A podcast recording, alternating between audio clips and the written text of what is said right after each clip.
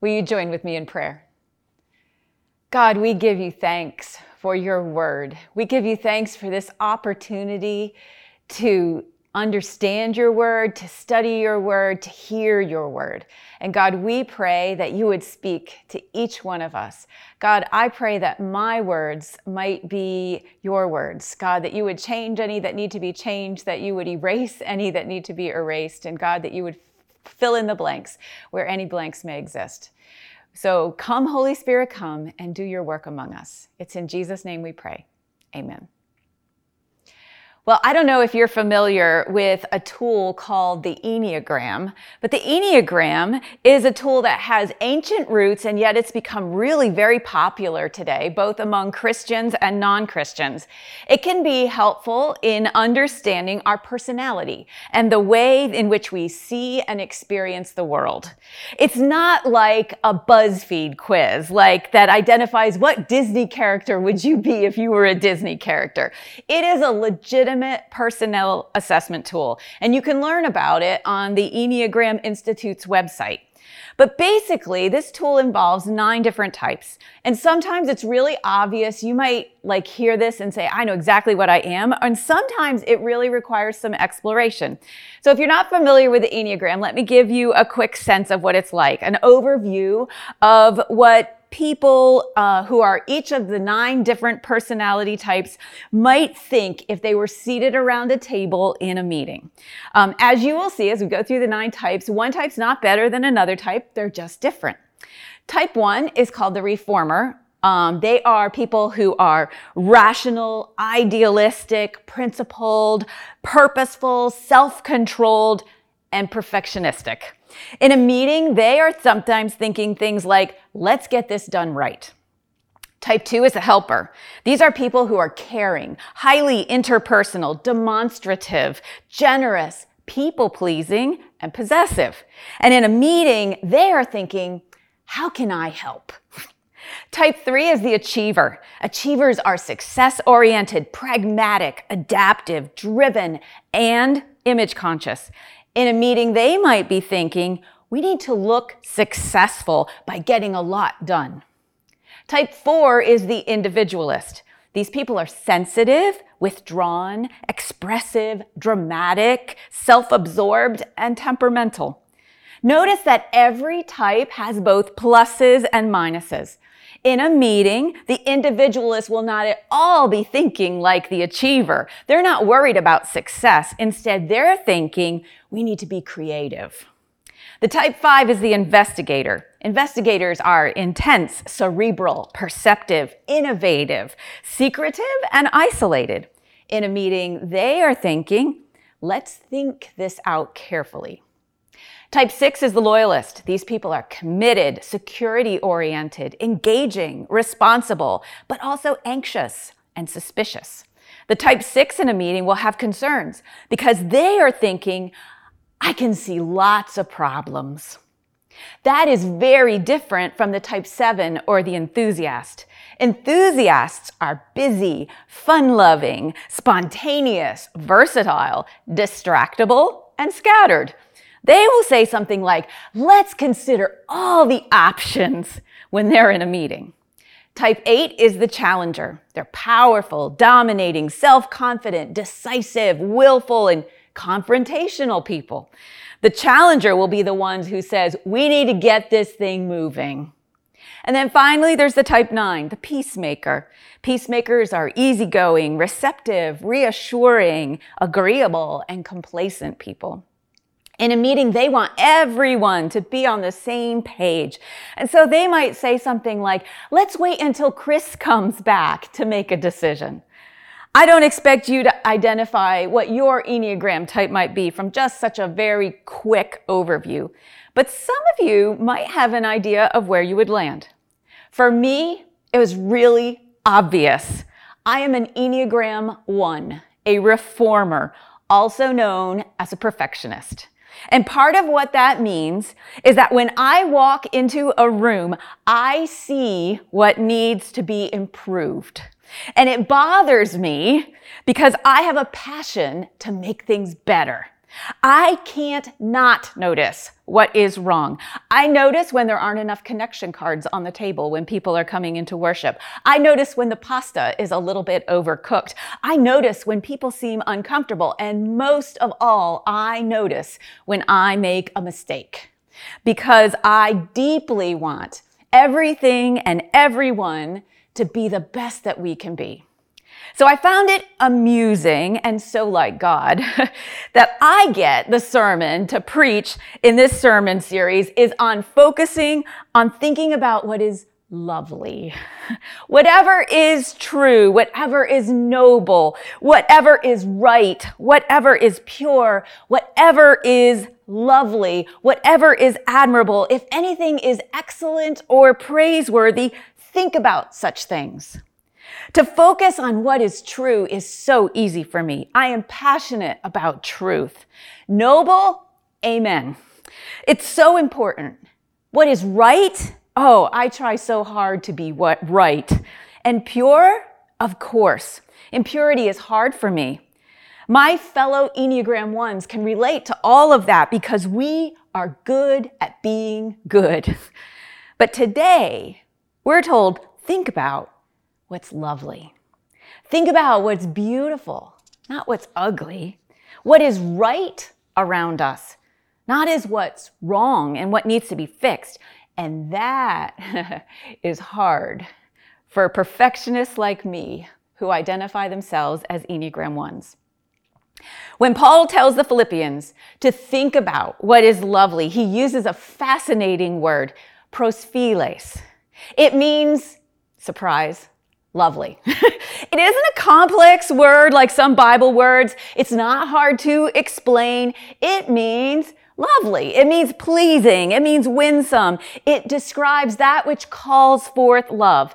Philes means love, like Philadelphia, the city of brotherly love.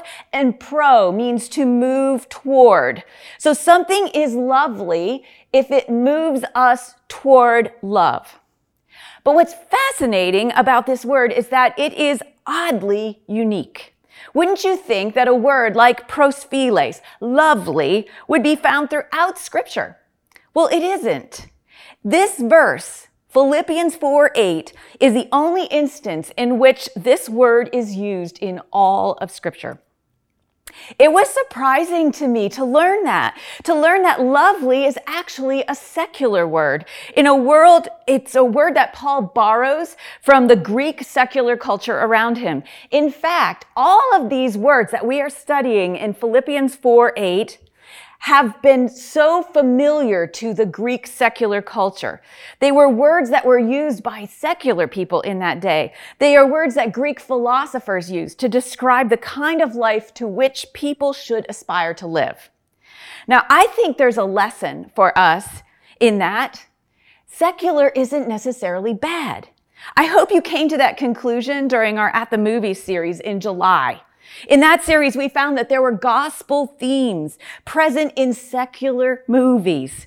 God's grace isn't limited to the church. It's experienced by all of creation. God doesn't just provide for people who love Him. God blesses people even when they don't acknowledge Him. Think about what Jesus said. The rain doesn't just fall on the just. It falls on the just and the unjust. God's goodness is so overwhelming that it is like rain. It just falls on everyone. A few weeks ago, Pastor Matt talked about natural law, about how there are some things that everyone recognizes are just. Whether you acknowledge God or not, everyone agrees that murder is wrong and kindness is good. A spectacular sunset is beautiful, whether or not you agree that the heavens declare the glory of God. That's natural law. It just is. In this series, we're seeking to find ancient wisdom for modern life. Paul tapped into vocabulary that the people around were already using in order to connect with them. If he were writing today, Paul wouldn't use that vocabulary. He would use modern day vocabulary. One of the things that I love about being a part of a staff team is that I learn from other members of the staff. I am not the person on the staff who is most in touch with modern day language. And so I got some help from Ben, our director of community engagement. If Paul were writing this today, what kind of language might he use to connect with people in our secular culture? And Ben taught me a new use of the word manifest. People today talk about manifesting. And let me explain what that modern day use of manifest means by reading you an example of how our secular world teaches us the way to discern the next right step. This is from our secular culture. It's only from your truth and heart's desire that you can manifest the life you want. In working with your desires, your connections to soul, you're aligned to infinite intelligence. And that's when manifesting your dreams comes easy. Now, that's what I just read is the wisdom of today's secular world. And just like in Paul's day, the world teaches us a way of discernment that seems close to what the Bible teaches. Words like truth and soul and infinite are words that relate to God. But what I just read to you is very, very different from what the Bible teaches. It's discernment based on you, not based on the one who created you. And throughout this sermon series, we're seeking to understand godly discernment. Pastor Matt has defined discernment as the ability to take the next right step in the midst of many different options and competing voices. And we've already seen how the way to figure out what the next right step is, is to embrace godly values like truth, honor, justice, and purity. But what do you do when you have two godly options, when both paths allow you to live into biblical values that we have been talking about in this series. Let me suggest that we ask, what is lovely? What is pleasing to you? What draws you toward love? What does your gut tell you to do? Christians don't often think like that. I've had a spiritual director for a number of years now Many pastors have spiritual directors. A spiritual director is a person who is trained to help you see how God is at work in your life. And one of the questions that spiritual directors often ask is, what is God's invitation to you in this situation? To be honest, that struck me as a surprising question when I first started getting spiritual direction. I wasn't used to thinking about God's invitation to me. I was used to thinking about God's call on my life. What does God want me to do for him? But when my spiritual director asked me to think about what God's invitation was to me, I believe that she wanted me to know what would be a lovely next step.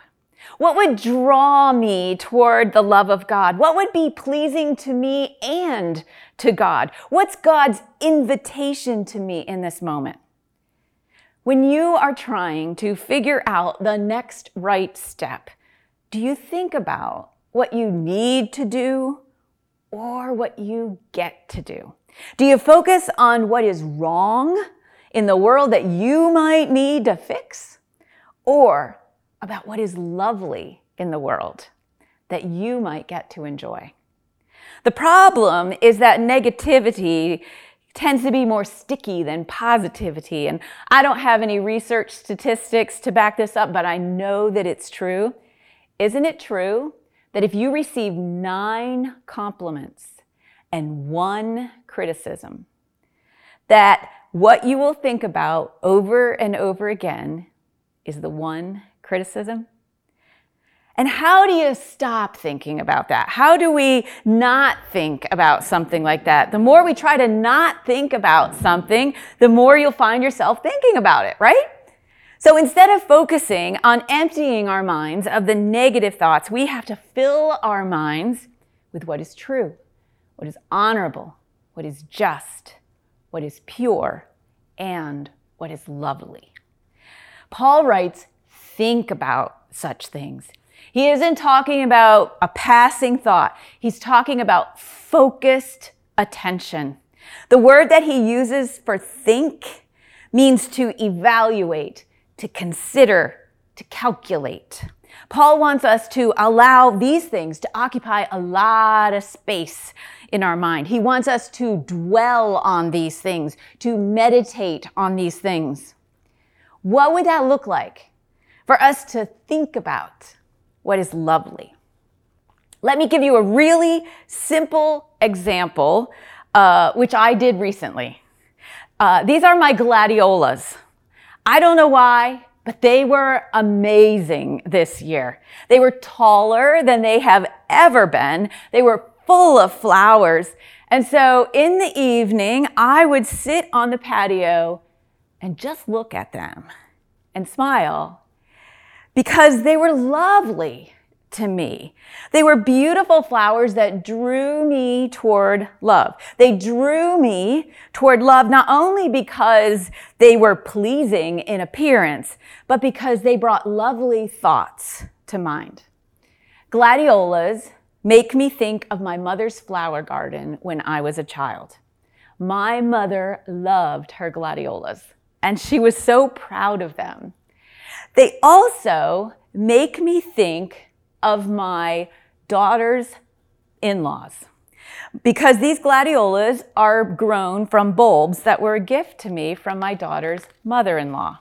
And every year when these flowers bloom, they remind me of the blessing that the Colmer family has been to the Durwachter family. Thinking about what is lovely can be as simple as noticing and enjoying lovely things around you. It can also be setting aside some time for Christian meditation. I have enjoyed using a free app called Pray As You Go, which guides you through about 10 minutes of Christian meditation. It's 10 minutes of music and prayer and scripture reading and questions, all focused on the Word of God.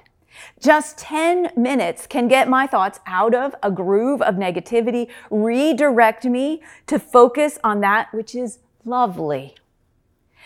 And then, third, we can intentionally compliment instead of criticize. Be intentional about commenting on what you notice that is lovely rather than what you notice that isn't right or you don't like. One of the ways that we can be countercultural Christians today is simply to speak positively, to not give in to rants, to not always feel like we have to offer our opinion when we disagree. I guarantee you that changing the way you think will change your life. William Barclay wrote that there is something of the utmost importance because it is a law of life that if a man thinks of something often enough, he will come to the stage where he cannot stop thinking about it. His thoughts will be quite literally in a groove out of which he cannot jerk them. Have you experienced that? Sometimes we go through seasons in which it's hard to think about what is lovely. God does not always call us to take the pleasing path, the easy path. Sometimes Jesus calls us to pick up our cross and follow him. A few weeks ago, Pastor Matt shared a story about his discernment process in selecting a seminary. I remember when I was exploring seminary. And because I went to seminary later in life, I had to figure out how to go to seminary and be a wife and a mother at the same time. And so I was geographically limited. Duke could not be on my list because no one in their right mind would commute from north central Pennsylvania to North Carolina. So I had only three seminaries on my circle of possibilities. And I went to visit the first, which was on my list. It was a little over two hours away. And I was quickly convinced that I could never go there. In fact, I was so certain of that that I left early. I was hopeful when I went to the second seminary on my list because it was the closest one And, uh, but when I visited there, it was also obvious that it was a poor fit for me. And so, with one more seminary on my list, I was feeling pretty good because I thought to myself, if this one doesn't work out, I will not have to go to school and I can take an easier path in ministry. So, the last seminary on my list was Wesley Theological Seminary in Washington, D.C. It was the furthest one, a little over four hours away from my home, and I wasn't excited about going to Wesley because I knew that in many ways it would not be easy for me. Even my visit proved that to be true because it rained the day that I visited. That may not sound like a big deal, but if you're familiar with Washington, D.C., you probably know that when it rains, the traffic is terrible.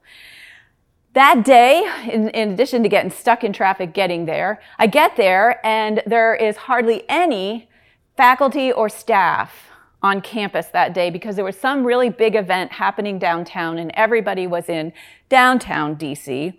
And so I met with a whole bunch of substitute people. Um, I got a tour of the seminary by a lovely Korean woman. Um, but the problem was that she had a very heavy accent and she spoke very, very softly. And so I had a lot of difficulty both hearing and understanding her. But I do remember one question that she asked me. And she said to me, Did you see the big Jesus?